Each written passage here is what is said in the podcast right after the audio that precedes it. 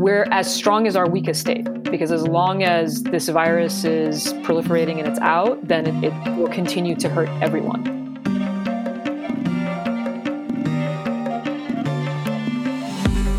Welcome to the N I A C podcast, everybody.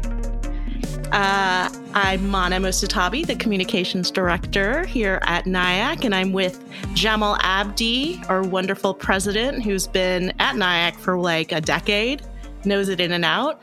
Uh, for those of you who don't know much about N I A C, we are the National Iranian American Council, and we are dedicated to building political power for the Iranian American community uh, as a means of advancing peace and diplomacy, securing equitable immigration, uh, and protecting the civil rights of all Americans. And so what with everything going on now in the world and this move to go digital, it seemed like a great time to launch this podcast. And so, Jamal, I know you're excited about this. Yeah, it's the future, podcasting. There aren't enough podcasts. I think now that everybody is indoors, there's going to be like a million podcasts. And thank you, Mom, for listening to this this one.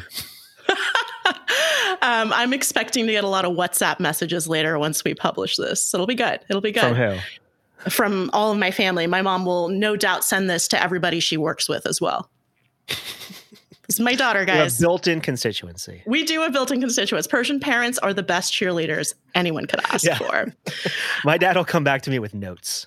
With notes. Lots okay. Notes. That's totally fair, too. That's totally fair, too. Um, well, you know, that's how we get better, right? That's how we get stronger, through criticism. Um, so uh, I think it's pretty obvious that with all of the attention that's being sustained on sort of this coronavirus pandemic impacting the globe, we would want to spend a lot of time dedicated this to our first podcast. Um, and so, you know, everyone kind of knows what's going on in this own, in our own country. Um, but at N I A C, we also work diligently to ensure that the policies of the United States don't impact the country of our heritage, Iran.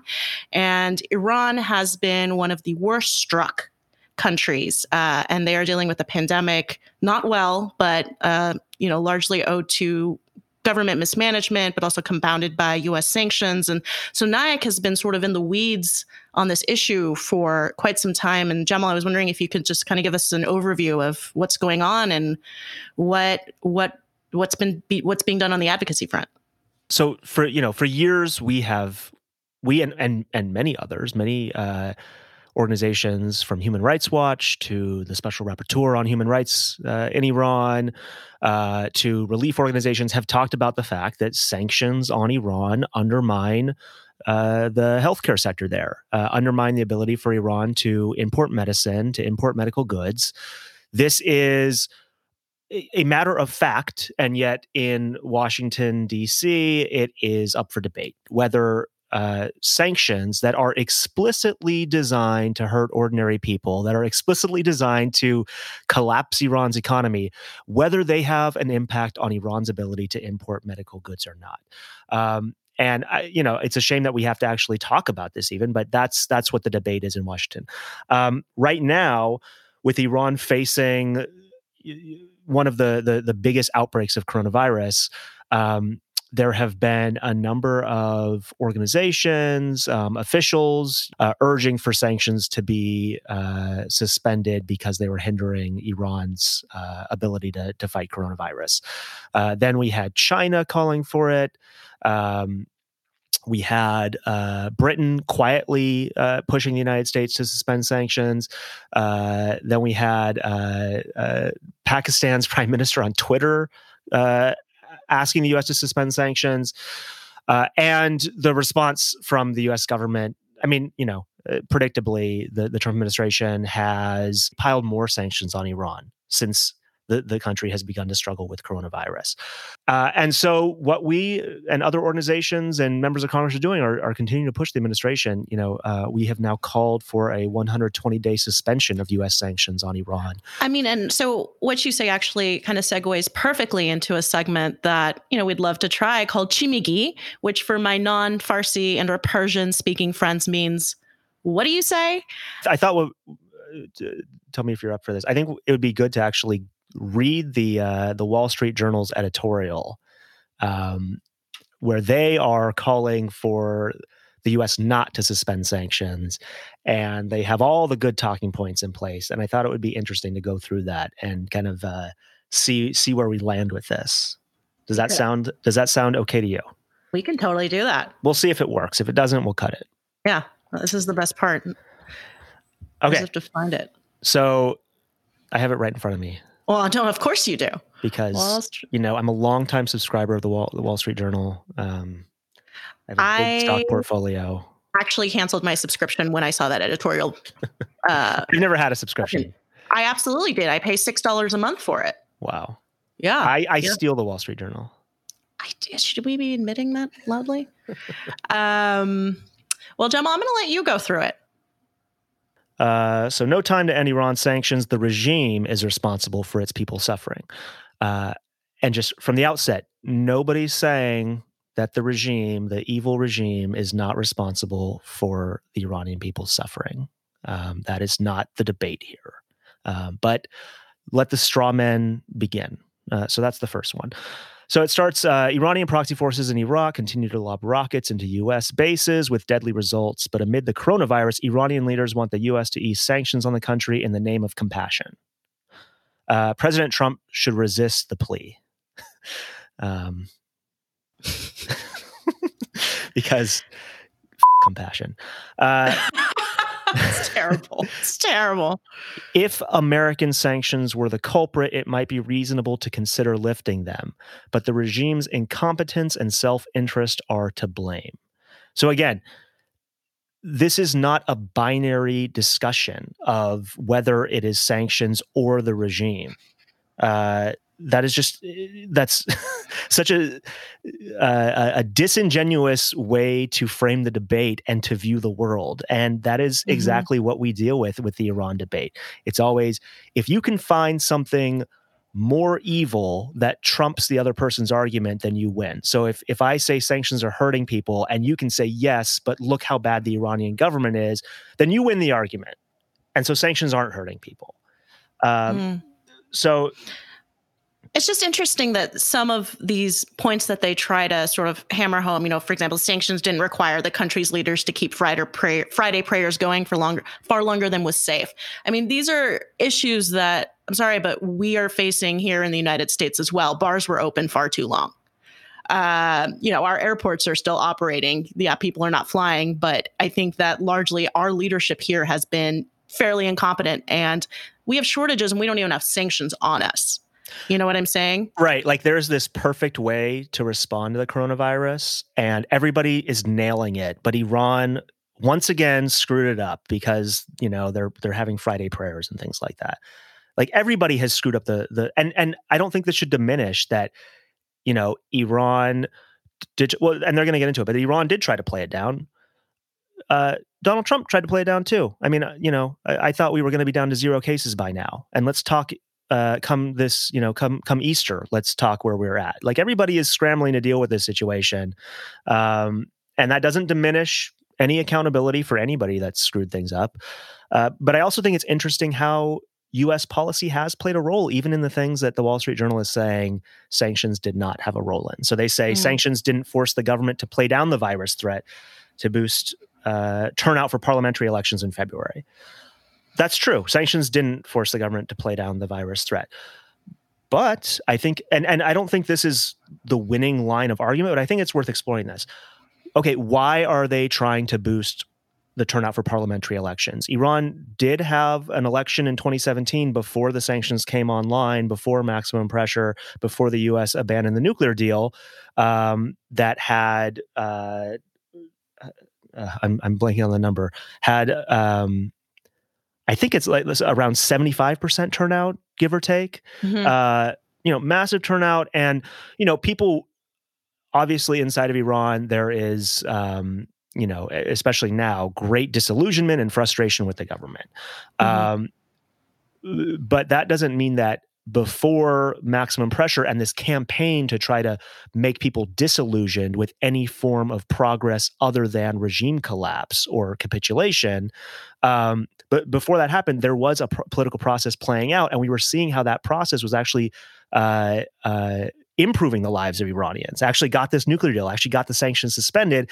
And the hope was that, the, you know, the energy from the Grieve movement that then got channeled into the energy behind the twenty thirteen elections and then got channeled behind the nuclear deal was going to progressively make life better for Iranians and moderate Iran's policies. And that did mean that it did confer a degree of legitimacy to Iran's elections, which we all know are flawed, but people at, at least were bought into them because they saw how those elections could change things. Now you fast forward to twenty twenty and people are saying, no, the elections had no, played no difference. We elected this person. He went and negotiated with the West, and we are in a worse situation today than we were back then because nothing we do gives us any agency over our lives. And so we mm-hmm. might as well just be frustrated and throw our hands up and, you know, demand the collapse of this regime without any sense of, okay, what comes next? That's, that's where U S policymakers want the Iranians to be.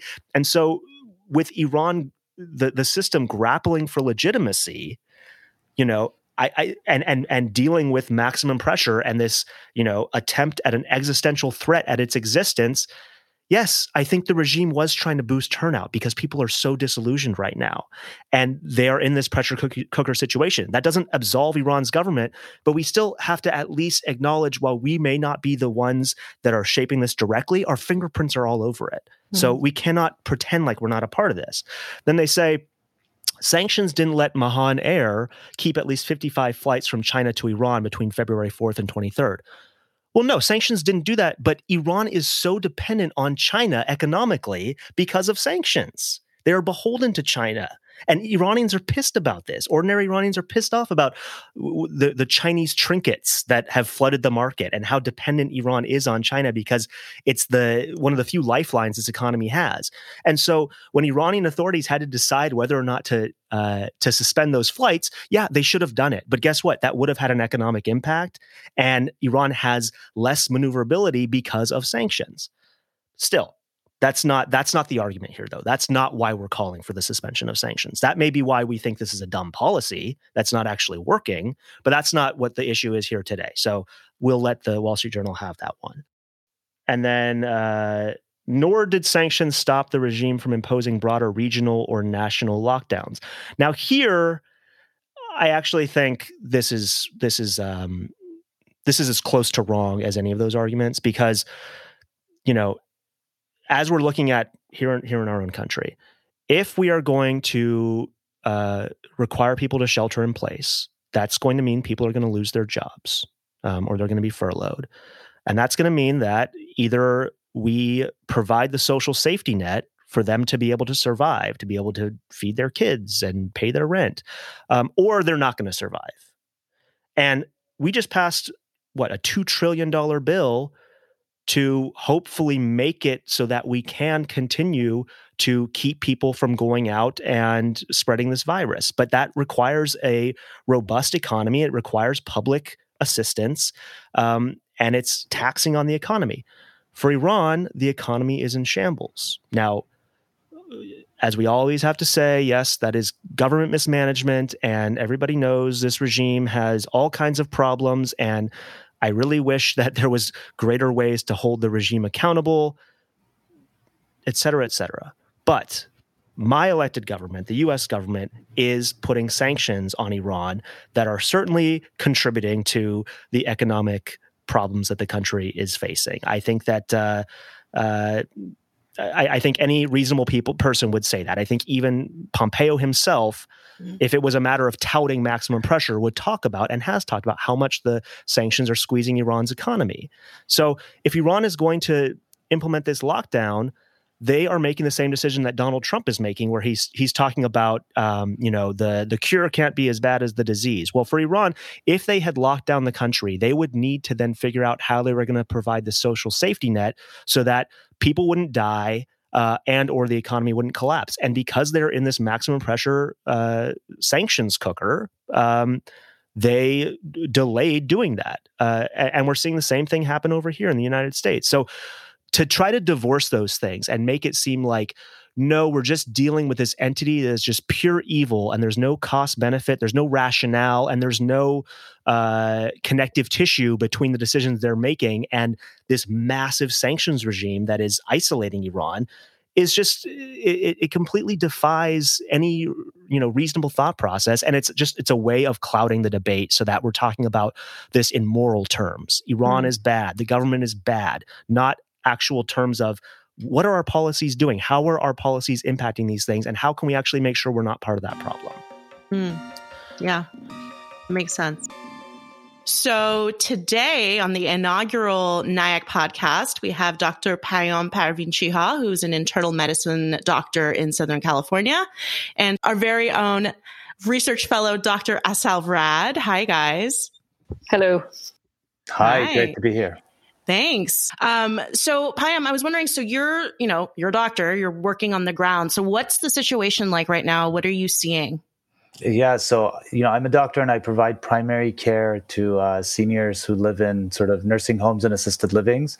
Um, so you can imagine some of the sort of most concerned and most vulnerable um, population.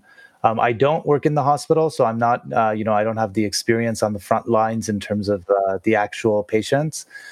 But, you know, uh, as you would imagine, what I'm seeing is a lot of fear. Um, a lot of these seniors um, are isolated from their loved ones. So in the sort of moment when they need sort of social support the most, they're getting the least. And so we're actually bracing ourselves for a big mental health sort of um, pandemic, uh, in addition to the sort of uh, virus-related illnesses.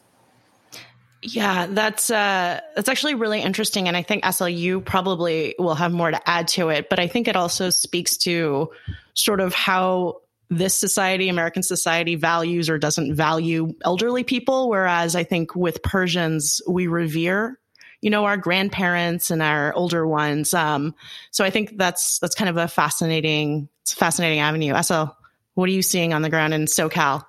Well, you know, the this epi- this pandemic has uh, two issues. There's the the first and most important part, which is the health issue, um, but it's also adding a layer, which is the economic issue.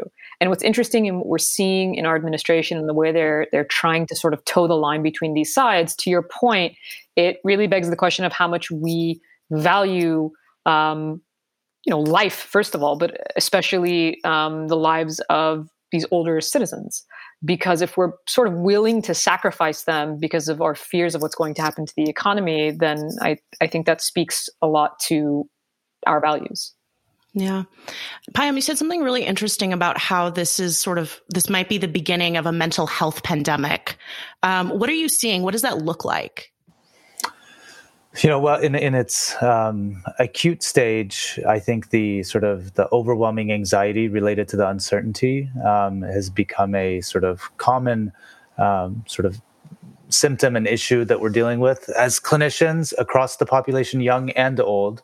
Um, we're just seeing a huge influx of sort of concerning calls, requests around um, people manifesting manifesting signs of um, anxiety. Uh, what will develop over time as this quarantine and the more, more social isolation continues. Because remember, even if sort of the quarantine measures are removed, um, these senior communities are going to be um, for, you know, a, a significant amount of time still in an isolation phase. Um, and so we're just going to see a lot less contact between um, seniors and their loved ones and their families. And uh, loneliness, uh, you know, there's a lot of literature out of U C S F Uh, that talks about how loneliness can have uh, as significant an impact on health as do does smoking cigarettes. So that's those are the type of things we're kind of um, looking to try to prevent. Yeah. I mean, Payam, for you, it's it's almost twofold, right? Because you're dealing with your own sort of personal quarantine and your own uh, dealing with all of the anxieties that are happening, but you're also faced with other people's. So how do you manage that? Yeah, you know, I think the big um, sort of the answer to the question you asked earlier is, um, you know, while self-care is important, uh, this is the time that I think we all need to start thinking about our responsibility for others' care. Um, right. Our natural instinct, especially in our generation, is, you know, kind of protect myself, do what I need to for myself, you know, which, which has served us well. But um, this is the time when, you know, while taking care of yourself is important, um, you know, if you have a loved one, if you have a senior in your life, if you have someone vulnerable, um, finding ways to reach out to them, write them a letter, uh, you know, send a picture of your kid, FaceTime with them. You know, I had someone yesterday message me on LinkedIn. She's collecting little um, drawings by children that she's delivering to nursing homes with the parents' phone number, asking them to, you know, a stranger to FaceTime them. And, uh, you know, willing to, you know, have their kids talk to seniors. So I think these are the efforts um, where we sort of consider other people's needs over ours. Mm-hmm. I saw I saw a supermarket that, you know, had a note saying, you know, if you're a senior citizen, we have extra stock in the back just for you, right? Recognizing the people who are really going to be impacted by this and trying to figure out a way to help them. Yeah. I really like that. Um, I love that because I also think you can sort of extrapolate that thought to to an international community, right? It's just the idea of community, the idea of, you know, this pandemic is something that, at least in our generation, I don't think any of us have faced anything like this. I talk to my own parents, they say it all the time, it's like, we don't remember anything like this. And it's really a moment to, you know, I don't want to, I don't want to turn into something where we're going to have this kumbaya moment and everyone's going to unify. But at the same time, if we can take the mentality that we're not just in it for ourselves and we're trying to help others, then we can, you know, extend that outside of our own borders even, because there are specific nations that are um, being hit the hardest. Uh, and, you know, we're as strong as our weakest state, because as long as this virus is proliferating and it's out, then it, mm-hmm. it will continue to hurt everyone. So I, I just really like the idea of, of course, yours is like a, Payam, you brought up this like micro example of it. And it's so nice. It's actually nice to hear some good news for a change in some of the stuff that you hear every day. But that's like a beautiful thing to have people, just strangers, reaching out to these people who are being isolated. Yeah, that's lovely. Um, but I guess that sort of begs a question then. Uh, Asal, you mentioned this sort of international cooperation, but when we look at how various states, various countries have handled the pandemic, we're seeing that some, you know, like South Korea have definitely had more success. And I'm wondering, Payam, if you have any insight as to why it is that the U S is in the state that it is. I mean, our healthcare system is definitely lackluster. Um, and, and I know we can like complain about that for hours, but what do you think? Uh, yeah, there was a great article. You know, I'm definitely not an expert on the topic, but there was a great article in the Atlantic um, yesterday, uh, kind of basically detailing out exactly that. And it all revolved around, so, you know, um, countries and organizations do sort of modeling of pandemics pretty consistently. I mean, this is not something we were not expecting. Um, mm. uh, you know, if you go on Netflix, there's uh, four of the top movies are pandemic documentaries. Um, but so what it turns out is is the failure of testing, um, that article identifies as the original sin of what's happening. Um, in all models, Uh, the assumption had always been that when a pandemic like this would happen, um, we'd have immediate broad testing capabilities. um, so what you're seeing in South Korea is, uh, you know, they dealt with a similar pandemic. So you got to remember, in Hong Kong, South Korea, a lot of Asian countries, this isn't new.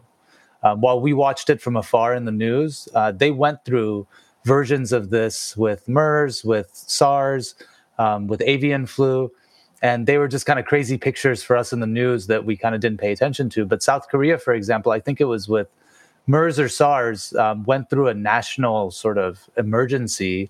Uh, the government got, um, you know, the, I don't know the exact history, but, you know, the, the government in power basically lost power because of the epidemic they dealt with. So when this hit this time, they immediately sort of suspended all sort of regulations. They got everyone involved. Um, you know, the personal protective equipment they immediately had on hand. Um, testing was broadly available, and it's how they were able to manage so well, which is what we failed at um, resoundingly. I don't know if you guys saw this, uh, but both the New York Times and the Wall Street Journal both put out editorial board pieces last night, uh, where the New York Times is advocating for the U S to lift sanctions on Iran during the pandemic. And the Wall Street Journal said the exact opposite and said this is not the time to lift sanctions. And so it's actually kind of interesting to see even these institutions coming out very hard on one side or another. Um, but I, it's it's an interesting thought. You know, we are struggling with shortages, but, you know, it's certainly not owed to any other country sanctioning us. Um, and so, Asal, I don't know if you or Payam have any thoughts about what Iran is struggling through right now that's compounded by U S sanctions. Well, so obviously there's the, the fact that sanctions have impeded the ability for humanitarian aid, right? Medicines, medical supplies, those things getting into Iran. And there's a narrative within the U S that says uh, humanitarian aid is exempt. But, you know, even the U S Treasury a few weeks ago eased restrictions on the central bank of Iran because of the coronavirus pandemic. So that implicitly sort of is telling you they know that these transactions aren't taking place. Uh, it doesn't matter that on paper it says that humanitarian aid is exempt. De facto, what's happening on the ground is we're not a, they're not able to have any bank transactions, and so no one is taking the risk of violating U S sanctions.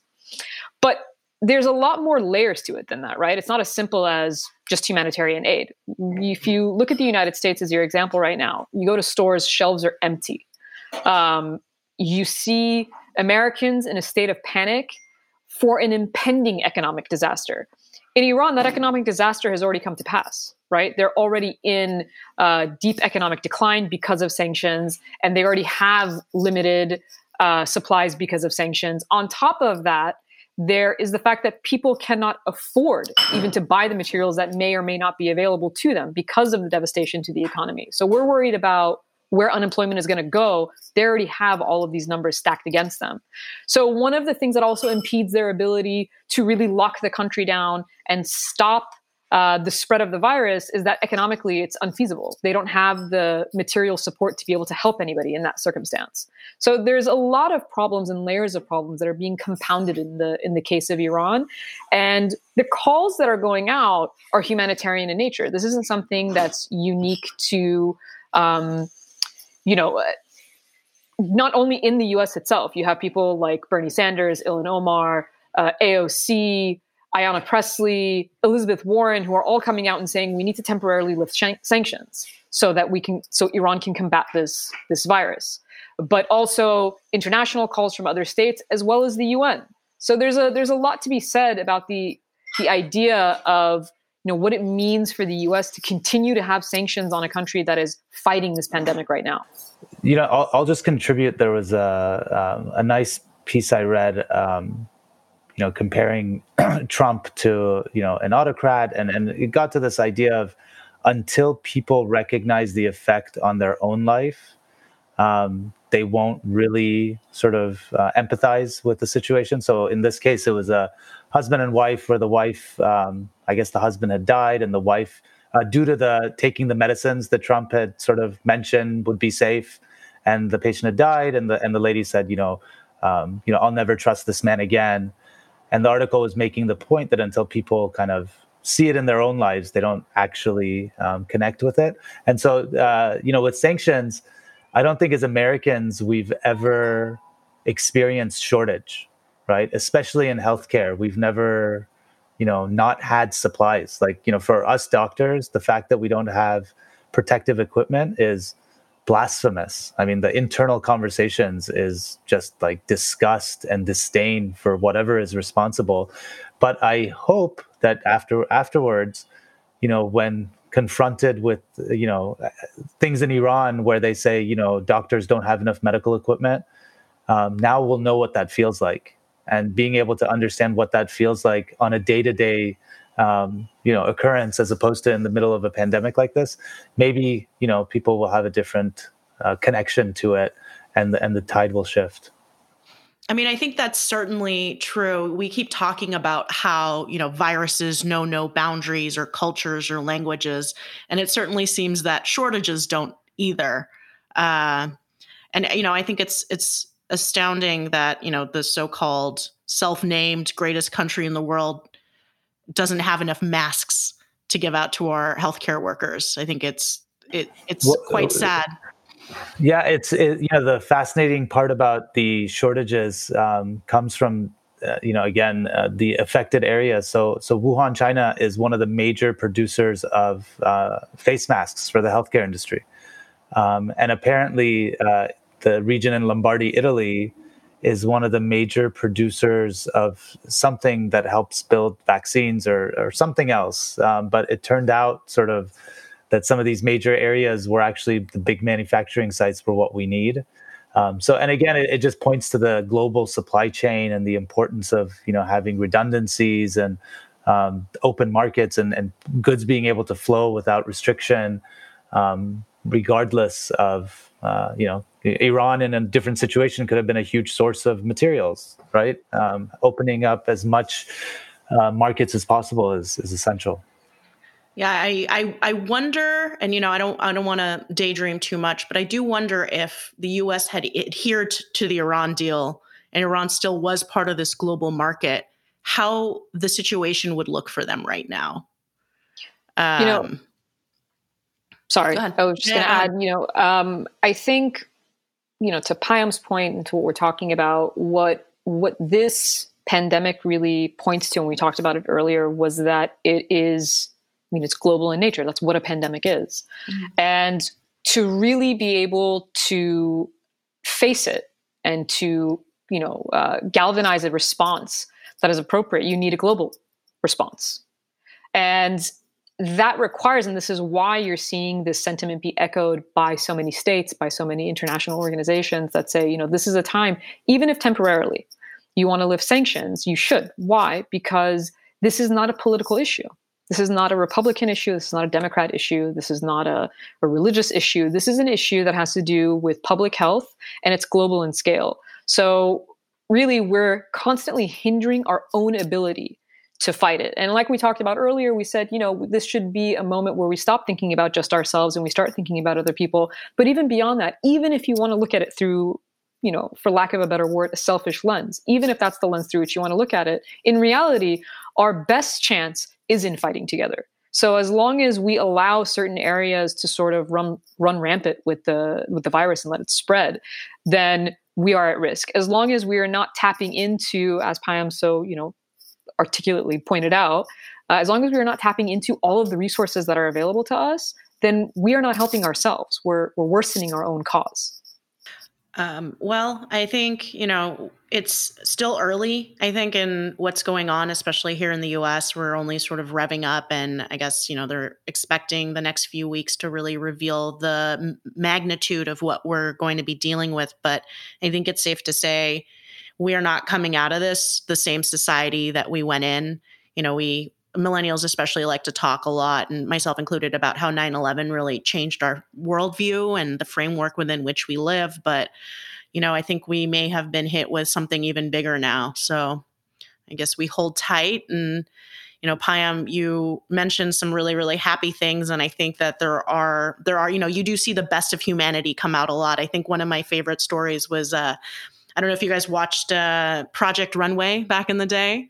But uh, one of the designers uh, has turned his little shop in New York into mask sewing places. So he has ten dedicated, uh, I don't know, sewers, essentially. Um, I don't know, they're tailors. Uh, and so that's what that's all they do now.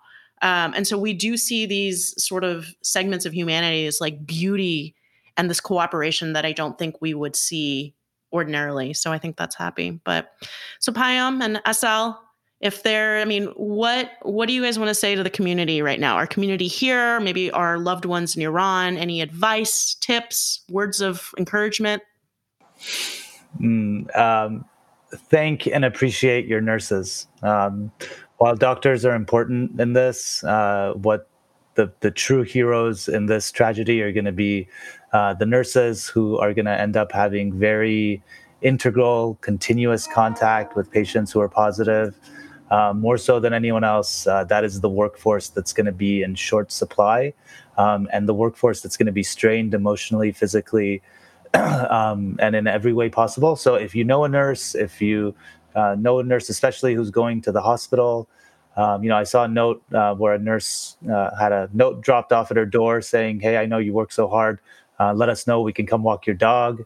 Um, let us know if you want toilet paper." And, you know, The, the, the nurse was like, I had to call them and say, yes, please come walk my dog because I'm in the hospital, you know, so much. So if you know a nurse, go take care of them. Hmm.